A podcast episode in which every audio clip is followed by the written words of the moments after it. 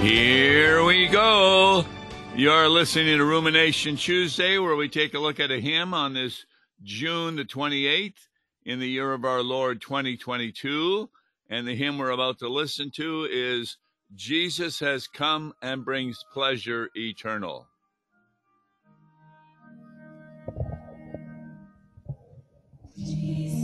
Jesus has come and brings pleasure eternal, Alpha, Omega, beginning and end. God and humanity, united sovereign, O great Redeemer, you come as our friend. Heaven and earth this great wonder, Jesus has come and brings pleasure eternal. Jesus has come as the mighty Redeemer, seen among greater instruments his own. Jesus breaks down watchers, brings forth the Christ's triumphant unharmed. Satan, you wicked one, bow down your master. Jesus has come, the mighty Redeemer. And that's one verse, and verse three of Jesus Has Come and Brings Pleasure Eternal. It was written by Johann Ludwig Konrad Allendorf. He died in seventeen seventy-three, and my, was he a prolific eighteenth century hymnist. He has done that particular hymn for a community of pietists, published in seventeen thirty-five. That collection, intended for use in pietist groups, included forty-five of Allendorf's hymns. Then he added eighty-seven more hymns in subsequent editions. Uh, James Mearns reported in eighteen ninety-two that only four of them have been translated into English. His hymn, as with much poetry of that period, tended toward expansiveness, and it originally contained twenty-three stanzas. Six were translated into English in the mid eighteen hundreds. Now, Oliver C. Ruprecht, and I had him as a professor at Concordia College, provided the translation that first appeared in L W and now is included in L S B. He probably worked from the abbreviated German text. His daughter recounts that Ruprecht was constantly translating for the benefit of his own writing, his classes, and the enlightenment and education of his family. But, and this is interesting, he found English woefully inadequate in conveying the depth, nuance, dimension, and true meaning of the various original languages with which he worked, including German. According to Fred Precht, the executive secretary of the L C M S Commission on Worship, Ruprecht handed a copy of Jesus Has Come and Brings Pleasure, inviting the commission, if it deemed the translation worthy, to use the translation in L W. Now, Allendorf, the writer, includes more than thirty titles for Jesus in alphabetical order in his twenty-three stanzas of Alpha and Omega. This is the hymn of the day for Proper nine this coming Sunday, and the emphasis on Christ's divinity and on evangelism makes this hymn especially appropriate during the weeks after the Epiphany. So there's the hymn, and what does Pastor Mark Smith have to say about the hymn? It's a beautiful hymn. It's a beautiful hymn. It's uh, it's its melody's a little tricky. It it jumps around a little bit, and I'm I'm not a real connoisseur of music, but I remember hearing this hymn being sung when I was a student at the seminary, and I fell in love with it at the at the very beginning. I just I just loved it. It's just uh, it's just beautiful. It's majestic, and uh, I, I love it. I and, and yet and yet. I would be maybe a little hesitant to uh, to introduce it to a congregation, uh, unless you have maybe a good choir, that sort of thing. Are you using it this Sunday? No, regretfully not. Uh, I'm I'm choosing one uh, before the Lord we bow, since it is the Sunday before Fourth of July. Uh, I, I thought we'd use that as the opening hymn. But uh, I'll tell you what. Uh, having heard it again on, on the recording that you just played, I'm very much tempted to try it maybe on a later Sunday. Okay. So stanza one, please. Yeah. Jesus has come and brings pleasure eternal, Alpha, Omega, beginning and end, Godhead, humanity, union supernal. O great Redeemer, you come as our friend. Heaven and earth now proclaim this great wonder. Jesus has come and brings pleasure eternal. Now, is Ludwig Allendorf talking about the pleasure we have here on earth, that we're going to have a good time? That's a good question. Um, I don't know. Is he talking about his first coming or his last coming?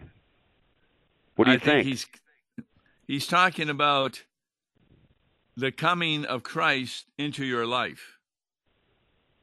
Uh-huh, okay. And that's what brings eternal pleasure. Mm-hmm. You can't get eternal pleasure from the world. No, not at all. You get persecution, et cetera. But in fact, he... that this pleasure is defined by eternal indicates that this is spiritual pleasure, not temporal pleasure. Mm-hmm. And he comes to us, he continually comes to us through the word and sacraments. So that that's even... Good, you know, that's a good, it's a good Advent hymn, don't you think? I hadn't thought about that. Yeah, because that's one of the ways that he comes to us. Yes. Um, the advent of his coming in the Bethlehem stable, and the second Advent part, his coming into our heart, and then Judgment Day. Right. So I, I could understand that. Uh, has come and brings pleasure eternal. But then he says, Alpha and Omega. What's that referring to? Alpha, Omega, and he explains it, beginning and end. I am the Alpha and the Omega. He's his eternal uh, being. What what is Alpha and Omega? Alpha and Omega are the first and last letters of the of the Greek alphabet. Exactly, and that's why he beginning and end. I found it interesting that he has a multitude of titles for Jesus. Now we only have four of the stanzas. He wrote twenty-three, so we twenty-three. Don't get into. Yeah, wow. they, they they did a lot of exhaustive writing in those days. And um, we have four of them, uh, particularly uh, translated by Oliver C. Ruprecht. Did you know him? No, I didn't. I heard you, you said you had him as a professor at uh, Concordia College in Fort Wayne. I had him in a course somewhere. He died in the year two thousand. The name is familiar to me. I remember his name. Yes. And, uh, boy, he, he did a lot of translation. And he made a point that it was really difficult to translate from other languages into the English, because the English just doesn't have the words a lot of time. And yeah. You have to do total phrases. you know, uh, that would make, if you had that twenty-seven verses of that hymn, I can imagine you could make a Bible study out of that really good, really well. Well, the point that was made is that not only those twenty-seven titles, but in those verses, there is so much from the rest of the Bible, it would take a small book to explain all the verses he uses. Yeah. And see, at the bottom of our page, we only have three verses from Luke, First John, and Isaiah twelve. Yeah, I'm kind of surprised we didn't have more, more, more biblical texts upon this, which this is based. Yeah, I'm not why sure how they why decide. Would a, why would a hymnist write a hymn of twenty-seven verses, twenty-seven stanzas? I mean, that. Have you ever considered that? Why Why would well, you write a hymn of twenty-seven stanzas? I mean, you, you, you have to know you're rarely, if ever, going to use them all. Oh, I would. During communion. Well, you're you're one you're one in a thousand, Tom. Well, that's how many stanzas there were. um, yeah, the point was, and I, I said this, that he not only used many titles from Alpha to Omega, he did them in alphabetical order in the various stanzas. Oh, wow. Yeah. And so, obviously, you would write down uh, the various titles of Jesus, and it came to about forty of them, and that would be easy to write twenty-seven stanzas about it. And I think I remember from your introductory comments, this hymn stresses the uh, the divinity of Christ, his uh, his his uh, deity, his his divine nature. Is that is that the emphasis in this hymn, would you say? Look at the next line after Alpha and Omega. What does it say? Alpha and Omega, let's see. Beginning and end, Godhead, humanity, union supernal. O great Redeemer, you come as our friend. And there is Godhead, that's his divinity. Humanity, that's his humanity. But union supernal. Yes. What does that mean? Supernal is, uh, I, I, you know, I looked at it in the dictionary, anticipating your question. It, uh, Webster's dictionary gives the definition either celestial or divine. Yes. So take and your pick. It's really, really important. And what union is he talking about? He's talking the union of the two natures of Christ, God exactly. and, and man.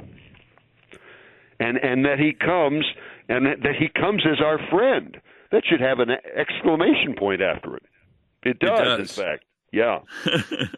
When you think about it, that's it's uh, amazing. You know, uh, Alpha and Omega, God and man at once, at the helm of the universe, and yet he comes as our friend. Because our he advocate. is our great Redeemer. Right.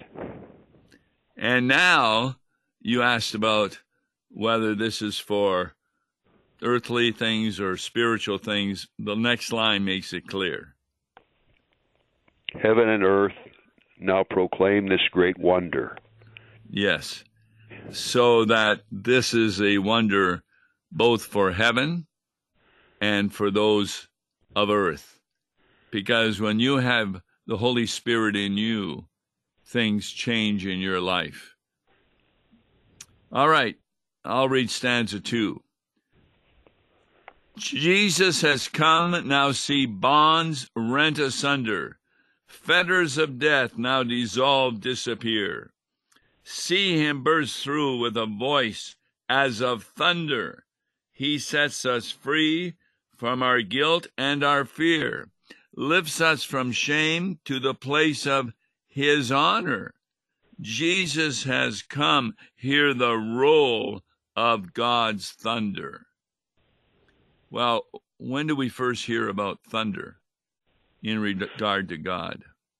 Well, I think right away of uh, the, the book of Revelation, when John, uh, he sees he sees Jesus and uh, and, and talks about his voice being like thunder. Yes. But and, and another place, another place, Sinai. Remember, remember yeah. how the children of Israel were were scared to death. They said, Moses, you speak to us. You give us the messages from God, but we don't want to hear his voice again. It's too too too awesome. Yes. Remember that? Jesus has come now, see bonds rent asunder. What's a bond, and how is it rent asunder? You know what I think of when I hear that line? I think of uh, Peter when he was rescued by an angel from prison, and the chains just like melted away, just fell off of him. Remember that? Very good. Yes. And our readings are from Galatians last week and this week. What is the bond that's rent asunder? Sin and death. Yes. The curse of the law, namely when you sin, you shall die. And that is rent asunder, and fetters of death. Now, we don't use that word fetters very often. What are these fetters of death that are dissolved? Well, I, I'm reminded of last week's gospel where they had tried to chain chain that uh, demoniac. Very and they good. Couldn't do it. He would just yep. break. He break the shackles. Those yes. are fetters, shackles. Exactly. And they, just like Jesus did that miraculously, he does that with us also miraculously in the waters of baptism. Fetters of death are dis- dissolved, disappear. That's right. And you don't think of baptism of Jesus bursting through with a voice as of thunder, but why is that, according to the next line, after thunder?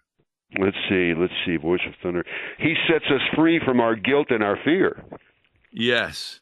That infant now, is completely, is immediately set free with the washing of regeneration. Yes. Now, it's not that we still don't have guilt and fear, but we can now be freed from it. That's right. Like, as we have that fear of our past sins, or our present sins, we're freed from them because of the forgiveness of sins, where God no longer holds us accountable for our sins. And in that situation, what occurs in our life, according to the next line? Let's see, uh... heaven and earth, no, no, let's see. We're in the second verse, right? Lifts us from shame to the place of his honor. And what does that mean? Oh, I tell you, that's, well, uh, we're we're now, he, he lifts us to heaven. Where the where the head is, so also the body goes. And we're we're the bride of Christ, we're part of his body, and so with his ascension, we too are lifted to a place of honor. In fact, yes. Jesus Jesus says to it, remember he says to his disciples, don't you realize you'll be judging angels? Yes, so lifting us from shame, the shame of our sin, we go to the place of his honor because of justification. That's really the role of God's thunder in denouncing Satan, and Satan even hears that and realize he is defeated. Yes, absolutely. All right, stanza three. He cowers away. Number three, Jesus, Jesus has come as the mighty Redeemer. See now the threatening strong one disarmed. Jesus breaks down all the walls of death's fortress, brings forth the prisoners triumphant, unharmed. Satan, I love this line, Satan, you wicked one, own now your master. Jesus has come, he the mighty Redeemer. So we have again a explanation of this thunder where we have become part of God's honor. He comes as the mighty Redeemer, and then see now the threatening strong one disarmed. Who's that? That's Satan. Now, how is he disarmed? By by our Lord's uh, our Lord's uh, triumphant death, his suffering and death, it is finished, and by his resurrection. And how is his weapons against us disarmed? What's his main weapon? Satan's main weapon? Yes, against us. I guess the, I guess the fear of death. Because of? Because of our sins. Exactly. He taunts us. He he tries to he tries to undermine our faith and tries to, he brings up all of our sin against us like dirty laundry, and uh, he says, "What kind of a Christian do you claim to be? What who who who who? You know, how can you be a Christian when you've got this in your past?" That's how he taunts us. And uh, of course, Jesus takes care of all that with his. Uh, well, it's like. Uh, Who who now shall bring any charge against God's elect? It is God who justifies. Is that how Jesus breaks down all the walls of death's fortress? I think that's part of it. Yes. And when he does that, what does he bring forth, according to the verse? Let's see. He breaks down the walls of death's fortress. He brings forth the prisoners triumphant unharmed. Yes. You know the picture I have of that? I think uh, of how, I think of how, uh, you know, when the, I don't know, maybe I'm being a little bit too patriotic here, but I, I think of how the, uh, the Allied troops moved uh, through Europe, uh, capturing and rescuing these P O W camps. And how, yes. the, in some cases at least, the prisoners came forth unharmed.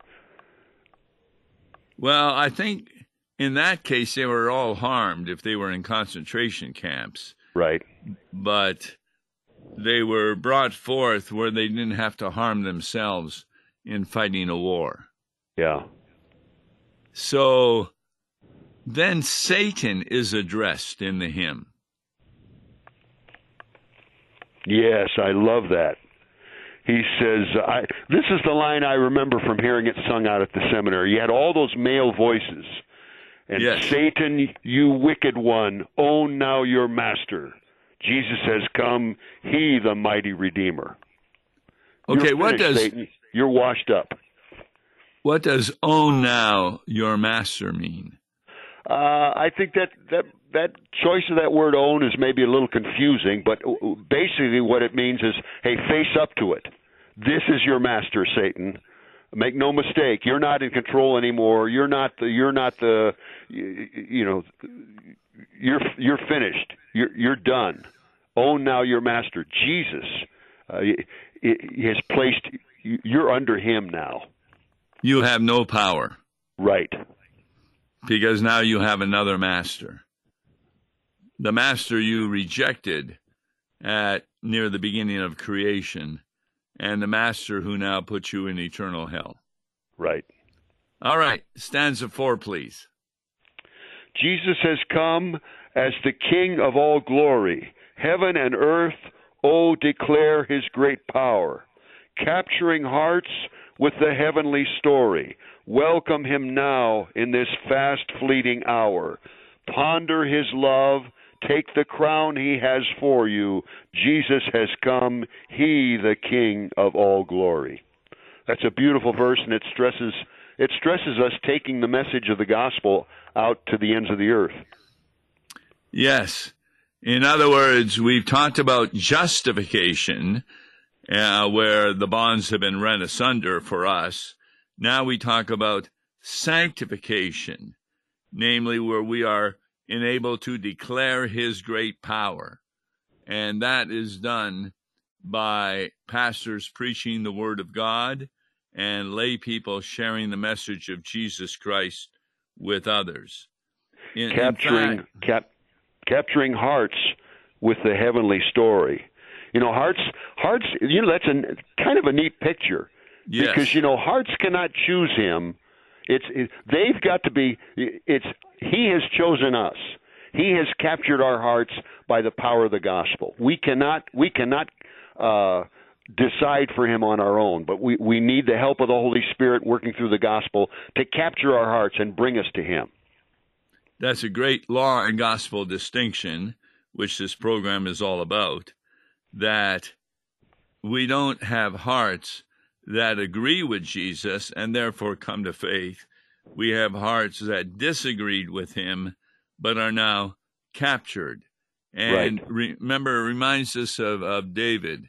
Create in me a clean heart, O God, and renew a right spirit within me. And the very fact that he says, create.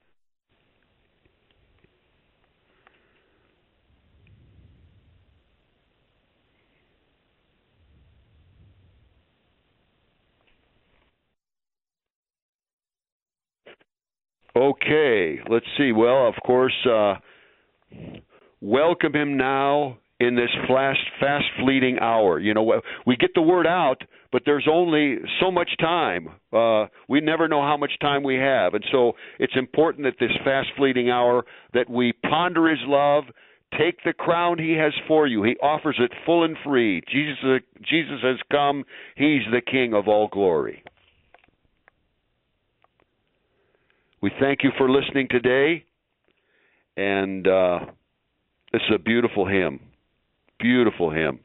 I hope you can find it being used in your congregation soon.